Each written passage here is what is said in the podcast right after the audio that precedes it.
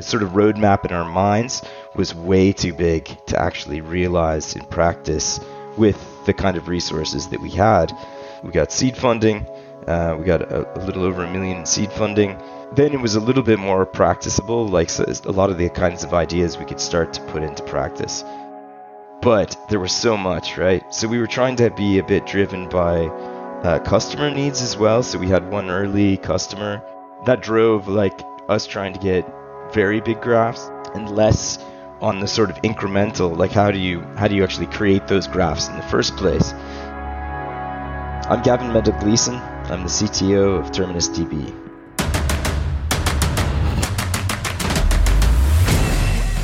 this is code story the podcast bringing you interviews with tech visionaries who share in the critical moments of what it takes to change an industry and build and lead a team that has your back. I'm your host, Noah Labhart, and today how Gavin Mendel Gleason built a world class tool with Git-like collaboration centered around data workflows.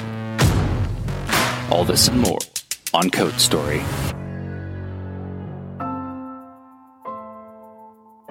When asked what he does for fun, Gavin Mendel Gleason likes to program for fun.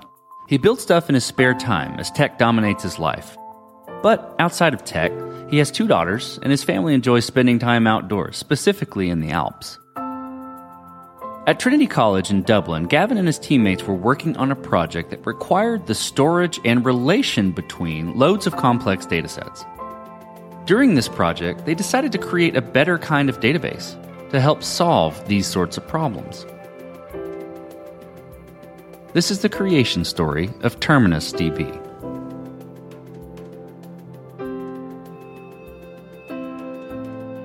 Terminus DB actually got started at Trinity College Dublin some number of years back. I think it's like six years ago now.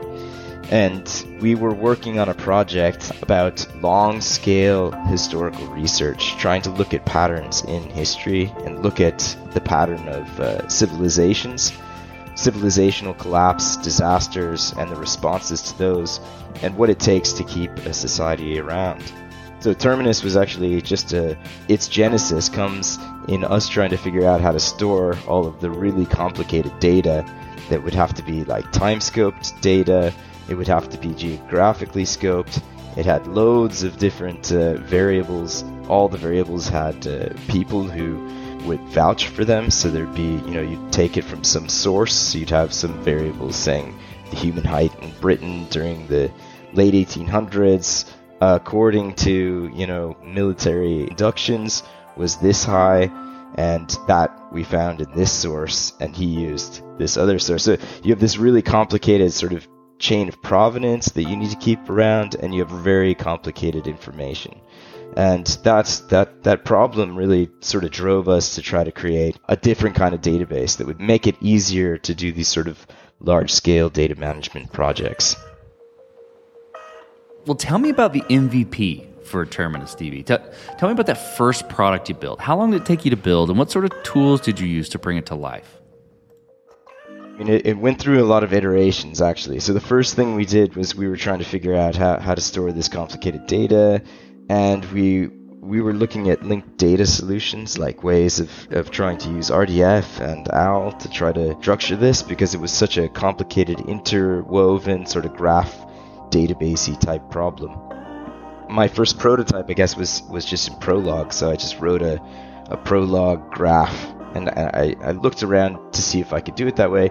And Swipl, I guess there's the SWI-Prolog, has some really good tools for linked data pretty quickly it became apparent that it wouldn't scale up very well. So once you got past like 20 million triples, then it started to fall over. So then we started trying to find out ways to get around that. And uh, I guess then I integrated HDT, which is a headers dictionary triple library uh, that's written in C with Prolog. And then I kind of started playing around with that. And that scaled really well. In fact, like it, that could scale up to really huge graphs, like really just enormous graphs, bigger than you could get in most other graph databases. You'd have a hard time like loading that into Neo4j database, for instance, because you would just end up uh, swapping to disk all the time.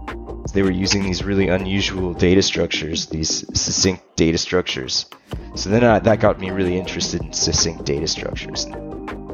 It, it didn't have a lot of the features that Terminus has, and that it didn't have version control.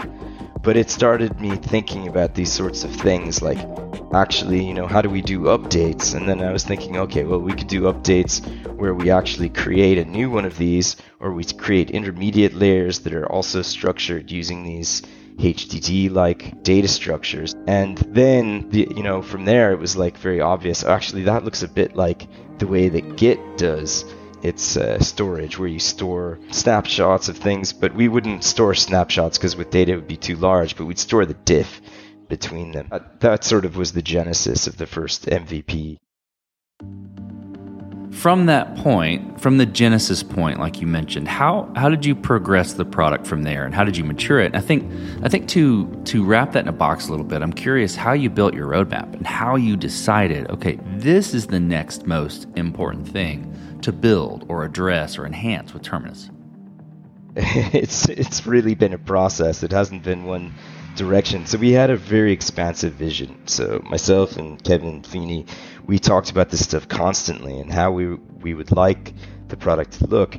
But that sort of roadmap in our minds was way too big to actually realize in practice with the kind of resources that we had.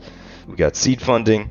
Uh, we got a, a little over a million in seed funding then it was a little bit more practicable like so a lot of the kinds of ideas we could start to put into practice but there was so much, right? So we were trying to be a bit driven by uh, customer needs as well. So we had one early customer. They they were essentially doing a um, corporate intelligence application, and they had they had big graphs with complicated data that was time scoped, and they needed to have that kind of information so that you could traverse edges in a time scoped way. So, for instance, like you'd have a company, the company has shareholders, but the company doesn't just have shareholders, right? The company has shareholders that hold shares at a particular time window, right? So you buy shares and then at some point you might sell them. So if you want to look at control of the company, the control of the company is a very dynamic thing that changes over time. So you want to be able to have this sort of graph where everything's scoped by the time that it's in, and you can ask questions about time slices through that that drove like us trying to get very big graphs and, and when it, going in that direction and less on the sort of incremental like how do you how do you actually create those graphs in the first place? So then subsequently we had another customer who was trying to do supply chain stuff and their stuff was coming in very incrementally. So there wasn't like a big load process that you could do and then just do the analytics. You had to keep something that was a little bit more like a, you know a transactional database then you know we started developing features on that basis to to really make it more Git like at that point. There was a lot of discussion, I guess, in the company. Like all of the employees actually were involved pretty heavily in the decision making processes around these things about like what are we trying to build how, how are we going to bring this to life like databases are big things they're not like a i've i've um, you know worked on quite complicated software in the past for cheminformatics and stuff like that. But in a lot of ways, those it's often the case that your sort of MVP uh, has lower barrier to entry than a database. Like a database, people want it to be absolutely solid. They want it to be super fast, and the things that they have in mind have really like Postgres is an amazing, you know, piece of kit. So if you're trying to compare yourself to Postgres as the sort of baseline, you really have you have a long way to run. You know, it's it's it's not an easy road. So then, th- my next question is probably even more important than normal. How did you go about building your team? And what did you look for in those people that indicated that they were the winning horses to join you and go tackle this hard problem? It is very hard to to get a good team together. We have an incredible group of people, but we didn't always make the right decisions on that. And that's it, it is tricky to do. And I've learned over time, uh, I was involved, very heavily involved in the hiring process, and I've learned I'm not very good at hiring. so, and you know, the, the, the bad side of this is like they say, you know, you have to either be good at hiring or good at firing. And that's really a disaster, right? When you have to fire people, it's, it's, um, it's not great. It's bad for morale. It's bad for everybody. And oftentimes it's the, the fault of the per- it's generally the fault of the person who hires them. There's no, a number of things you have to go after, and they're they're hard to get right. Right. So you need somebody who can do the skill set that you're looking for, and that's already hard to find, especially if you're looking for database technologists or people who you know are very adept at dealing with complicated modeling. Hard to come by in addition to that, you also need somebody who loves the thing, right? So, because we're an open source product, that's a little bit easier, and I think that has helped a lot. If you're an open source product, one, you can get people working with it potentially before they're employed, and two, there's a feeling of contribution that you just can't quite get unless you're open source. So like the the contributions that people put into it are in some way remembered. It's in GitHub, you know, you you have put your piece out there in the world. So it's a little bit like artistry in a way and you know being able to sign your art. I don't know. But I think, you know, people who are really interested in uh, writing difficult code and beautiful code can be quite invested in, in that. And i know i am. I mean it, it really it drives me. I want to to create something beautiful. So that's that's what you have to also look for is the people who are not just there for the job but trying to create something beautiful. Given you know you got to get a database right out of the gate right? I'm curious where you'll take this question but let's talk about scale so, did you build this to scale efficiently from day one, or have you been fighting this as you've grown and gained traction? Oddly, like we were very scalable on day one, and then we got unscalable by adding features. and now we're re- regaining that scalability that we had on day one. So the the simplest um, example, you know, without all, all of the features, we could scale it. I don't know. I had we were ingesting data on it up to about a billion triples on and we were running 48 processors simultaneously and then we had this giant memory image and everything's really great there but you couldn't update it and every time you wanted to change something you had to do a full upload. So in some ways like it was very scalable. In other ways it it, it wasn't a, like a transactional database so making it more like a transactional database and then having the sort of git like features slowed us down a bit, and we're still in the process of recovering that. So, but two of the things, like the first uh, iteration, we were using HDT, which is like this C++ library. And one of our engineers, Matthias, he's a, a Dutch engineer, he wrote a Rust proof of concept for this library. And we were immediately very interested because we had had some seg faults in the HDT library, and like parts of it were supposed to be re-entrant, but actually weren't. It was very, very difficult to track them down. Like we put locks in places, and you know, you'd be dancing around trying to find out what's going wrong. And we have had much better experience with Rust, being able to multi-thread, being able to really scale up, getting high speed, similar speeds to what we had in C++, but also much greater safety. So that was that that helped us in in, in that sort of uh, transition. In, at the moment, we're still in the process of like really trying to get it up to Ferrari speed, which is where we want it to be. but uh, that process has been like uh, you know it's pushing things down into Rust. So we have an orchestration layer that's done in Prolog and a lot of the things that slow us down we like find out where the greatest time is spent and then push it down into rust and then try to optimize that so that's that's been the forever process, and I think it'll be the process of the next two years. Is really going to be looking to really get this up to analytics scale where people can seriously use it for gigantic uh, graphs, but then also get like uh, get like features on top of that.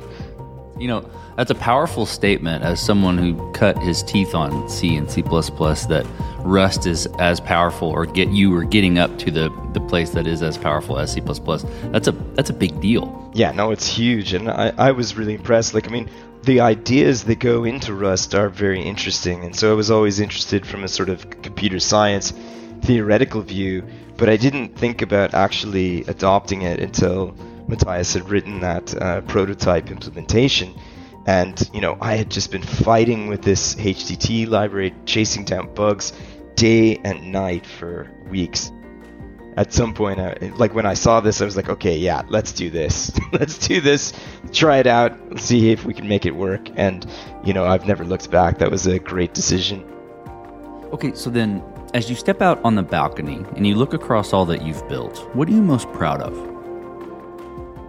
At the present moment, I guess uh, that we can use the database. We have a pro- project that we're working with called CAMS, which is the Critical Assets Management System that we've been doing with Arise US, which is the UN Disaster Response Project's affiliate, trying to help Caribbean nations and other small developing nations deal with the impacts of climate change. They have some very graph like problems where they're trying to look at the way that their assets relate to each other, which ones depend on which other ones. So there's a dependency chain problem. We participated in this project and we helped a lot to try to get them a working uh, uh, project in Dominica, which is a, a, Caribbean country, and we're going to have another pilot project, I believe, in in um, Costa Rica. And that I, I'm quite proud that we were able to get the database to a point where you know we could really feel comfortable uh, deploying it for real use cases like this that can help people.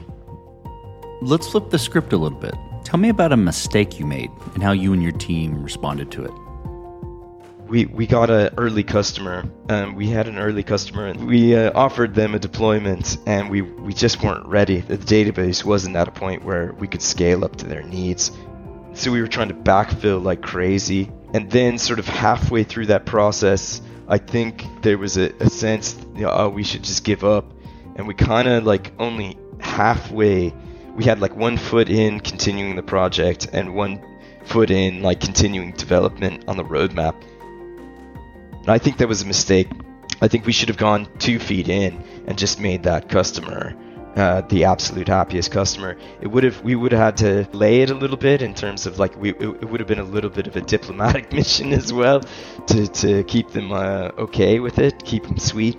But uh, it would have helped because it would have it would have sped up our attention to the problems that we face in industrial deployment and like we're we've we've really worked out a lot of those issues at this point.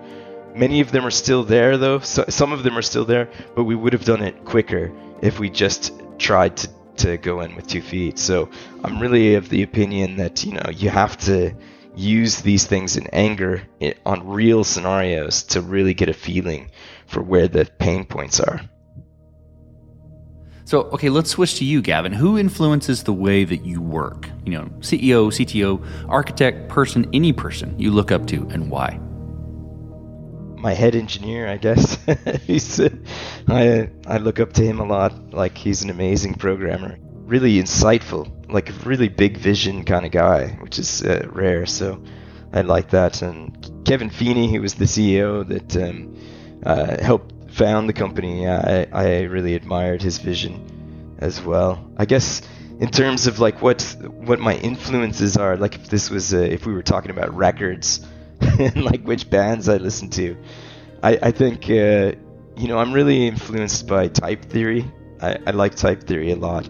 And then I would say my single biggest sort of from computer science, my single biggest influence is Saul Kripke his ideas of Kripke structures, I think, um, influences how I think about databases and uh, logic and query languages. So if anybody hasn't read Saul Kripke, like he was like 17, I think, when he published his first paper, and, and it was like a seminal paper in computer science. So it's it's well worth a read. Okay, so we we talked about a mistake earlier, but a little bit different spin. If you could go back to the beginning, what would you do different? Or where would you consider taking a different approach? At some points, I would have grown slower, been a, a bit more careful about growth.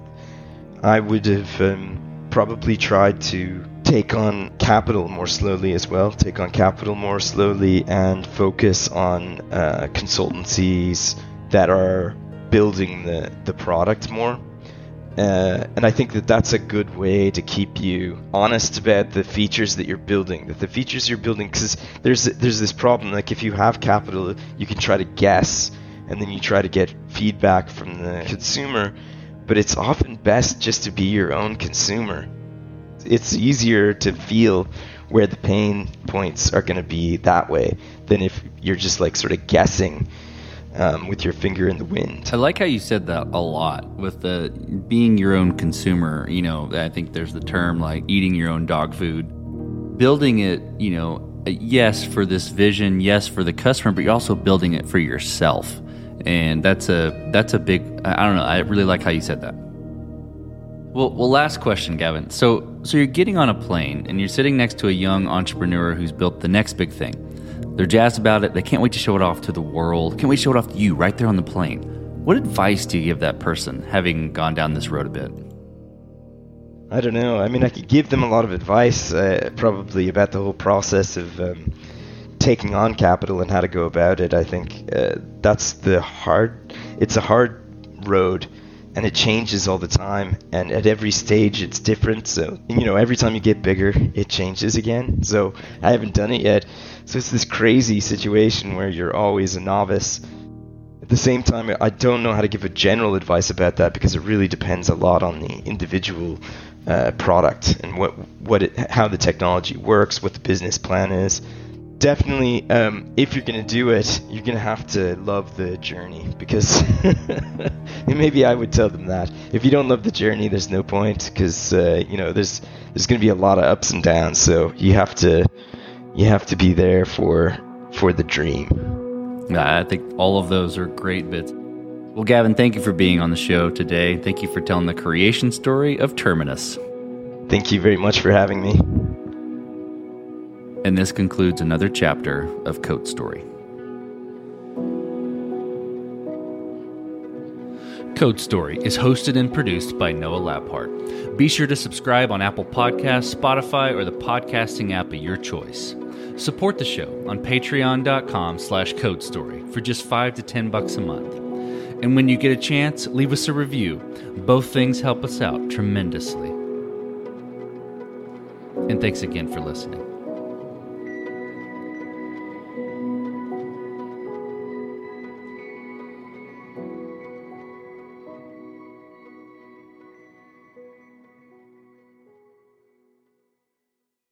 Saving money on exterior wall lights. Now at Menards. Find your style with Patriot Lighting. Exterior lights enhance the look of your home. Choose from over 50 options from Patriot Lighting. Now through May 19th, get $10 instant savings on a single qualifying purchase of $100 or more on in stock outdoor wall lights. Check out our entire selection of outdoor lights and see the rest of our deals happening now on Menards.com.